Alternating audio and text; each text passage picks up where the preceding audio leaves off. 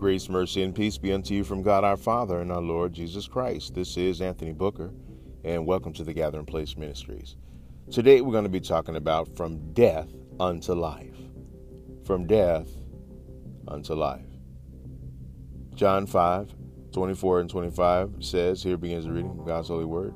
Verily, verily, I say unto you, he that heareth my word and believeth on him that sent me hath everlasting life and shall not come into condemnation, but is passed from death unto life. Verily, verily, I say unto you, the hour is coming, and now is, when the dead shall hear the voice of the Son of God, and they that hear shall live. So far, the scripture. Jesus introduces us to have life without judgment by simply believing on the Father sending the Son. The judgment Jesus is speaking of is the second death those that believe in Jesus are counted to be a part of the first resurrection. John 5:24 says of those that believe that they shall not come into condemnation but is passed from death unto life. Condemnation here is speaking of the second death found in Revelation 2:11 which says, "He that hath an ear let him hear what the Spirit saith unto the churches. He that overcometh shall not be hurt of the second death." 1 John 5, 4 and 5 says, for whatsoever is born of God overcometh the world, and this is the victory that overcometh the world, even our faith. Who is he that overcometh the world, but he that believeth that Jesus is the Son of God? You, as a believer, have already overcome the world because you believe that Jesus is the Son of God. This believing causes you to not be hurt of the second death. You immediately have passed from being judged into life because Jesus has already been judged for you. The Bible says those that overcome will not be hurt of the second death. The reason they won't be hurt by it is because they are part of the first resurrection. Revelation 20, verse 6 says, Blessed and holy is he that hath part in the first resurrection. On such the second death hath no power, but they shall be priests of God and of Christ, and shall reign with him a thousand years. The first resurrection is synonymous with the millennial reign of Christ. This millennial reign is symbolic and doesn't represent a literal thousand year reign on this present earth, but it represents a long period of time. This reign began after the destruction of first century Jerusalem, even though Jesus was already seated in heaven. The book of Revelation gives us an understanding of what was taking place before the destruction of the temple. Revelation 6 9 through 11 says, And when he had opened the fifth seal, I saw under the altar the souls of them that were slain for the word of God and for the testimony which they held. And they cried with a loud voice, saying, How long, O Lord, holy and true, dost thou not judge and avenge our blood on them that dwell on the earth?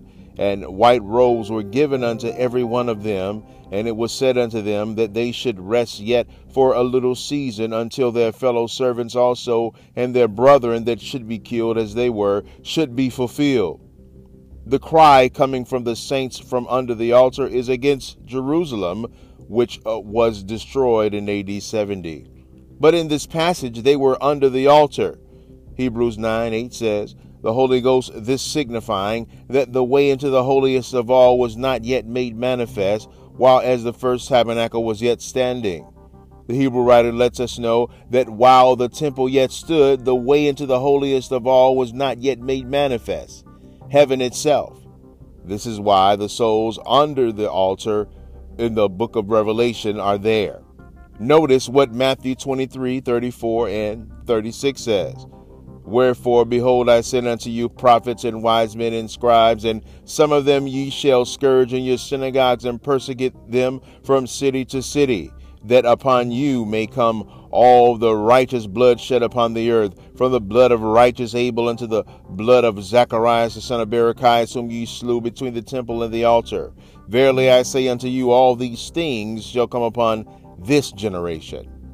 Jesus was speaking to that generation not another generation, but that generation he was in. The easy read version of uh, Matthew 23 36 says, it says it like this Believe me when I say that all these things will happen to you who are living now. The Lord avenged the blood of his saints on first century Jerusalem. Revelation 18 23 in 24 and 19 and 1 and 2 says, And the light of a candle shall shine no more at all in thee, and the voice of the bridegroom and the voice of the bride shall be heard no more at all in thee. For thy merchants were the great men of the earth, for by thy sorceries were all the nations deceived, and in her was found the blood of prophets and of saints and, and of all that was slain upon the earth. And after these things I heard a great voice of much people in heaven saying, Alleluia! Salvation and glory, honor and power unto the Lord our God. For true and righteous are his judgments, for he hath judged the great whore, which did corrupt the earth with her fornication, and hath avenged the blood of his servants at her hand. Jeremiah 7:34 was fulfilled in AD 70. Then will I cause to cease from the cities of Judah and from the streets of Jerusalem the voice of mirth and the voice of gladness, the voice of the bridegroom and the voice of the bride, for the land shall be desolate. When the temple in Jerusalem was destroyed, the souls under the altar that died in faith as martyrs were to be seated with Christ in heaven. We, as believers, begin to rule with Christ in heaven as soon as we believe that he is the Son of God. Christ then gives us kathizo, that is, a sitting down. Ephesians 2 1 and 5 and 6 says, And you hath he quickened who were dead in trespasses and sins, even when we were dead in sins, hath quickened us together with Christ. By grace ye are saved. And hath raised us up together and made us sit together in heavenly places in Christ Jesus. This quickening happens when your sins are forgiven in water baptism through faith. The word quicken means to make alive or give life to.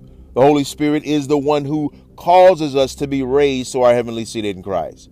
Romans 8, 10 through 11 says, And if Christ be in you, the body is dead because of sin, but the spirit is life because of righteousness. But if the spirit of him that raised up Jesus from the dead dwell in you, he that raised up Christ from the dead shall also quicken your mortal bodies by his spirit that dwelleth in you. Not only does the Holy Spirit cause us to be raised spiritually, but He will resurrect us physically as well when Christ returns. If Jesus has made us sit together in heavenly places in Himself, then you are ruling in Him and He in you. The first resurrection is not a physical resurrection, but a spiritual resurrection through the new birth. It is by the new birth that we are raised from spiritual death to our heavenly place in Christ. The hour had come for those that were spiritually dead to hear the voice of the Son of God, and those that heard begin to live. The binding of Satan was foretold by Christ in his statement in Mark 3:27 saying, "No man can enter into a strong man's house and spoil his goods except he will first bind the strong man and then he will spoil his house." Jesus said this at the cross. Colossians 2:14 blotting out the handwriting of ordinances that was against us, which was contrary to us, and took it out of the way, nailing it to his cross. Colossians 2:15 also says, "And having spoiled principalities and powers, he made a show of them, triumphing, triumphing over them in his death." In it, meaning the death of the cross. Revelation 20 and 4 says, and I saw thrones, and they sat upon them, and judgment was given unto them. And I saw the souls of them that were beheaded for the witness of Jesus, and for the word of God, and which had not worshipped the beast, neither his image, neither had received his mark upon their foreheads and in their hands. And they lived and reigned with Christ a thousand years. This passage of Scripture shows us many things. The beast in this passage being the zealot beast in Jerusalem that fought against Rome in the first century at that time but we must be careful to note beasts that rise in every generation. The thrones in Revelation 20 and 4 belong to believers, but in particular to the apostles as well. Matthew 19, 28 says, And Jesus said unto them, Verily I say unto you, that ye which have followed me in the regeneration where the Son of Man shall sit in the throne of his glory, ye also shall sit upon twelve thrones, judging the twelve tribes of Israel. After AD 70 and AD 135, the Jews would be scattered into all the earth, and this is what is called judging the 12 tribes of Israel. Jesus calls the millennial kingdom the regeneration because it would be through the washing of regeneration and renewing of the Holy Spirit that we would be raised to our heavenly seat in Christ. As we understand proper hermeneutics, the best kingdom quality we explain this verse is the amillennial view. The amillennial view shows us that Christ will not rule a thousand years on an earthly throne uh, on this present earth in Jerusalem, but he reigns in the heavenly Jerusalem now. In summary, the thousand years is, in, or in the book of Revelation, is symbolic for an extended period of time, as we stated before. The Bible says in Ephesians that we are seated in heavenly uh, places in Christ Jesus. Uh, when the temple in Jerusalem was destroyed in AD 70, the heavenly Jerusalem came down out of heaven in the spirit, but it is yet to appear at Christ's parousia or when he returns. Christ rules from this place and he rules, uh, we rule with him. He's seated in us and we are ruling in him because we are seated in heavenly places in Christ and he rules with us. Now, the dead saints that have already passed away are also with Christ in heaven for to be absent from the body is to be present with the Lord. 2 Corinthians 5 and 8. Their spirits rule with Christ in the heavens, and at the same time, Christ rules in believers through the Spirit who are alive on the earth. But again, we are seated in heavenly places in Christ Jesus through the Holy Ghost.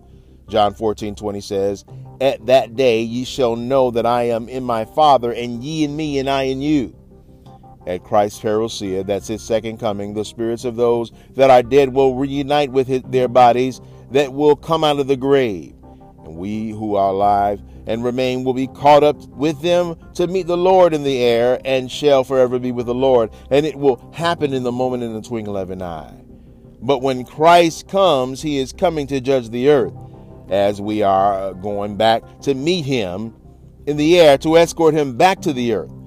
For in Jude 1 14, 15, it says, And Enoch also, the seventh from Adam, prophesied of these, saying, Behold, the Lord cometh with ten thousands of his saints to execute judgment upon all and to convince all that are ungodly among them of all their un- ungodly deeds which they have ungodly committed and of all their hard speeches which ungodly sinners have spoken against him.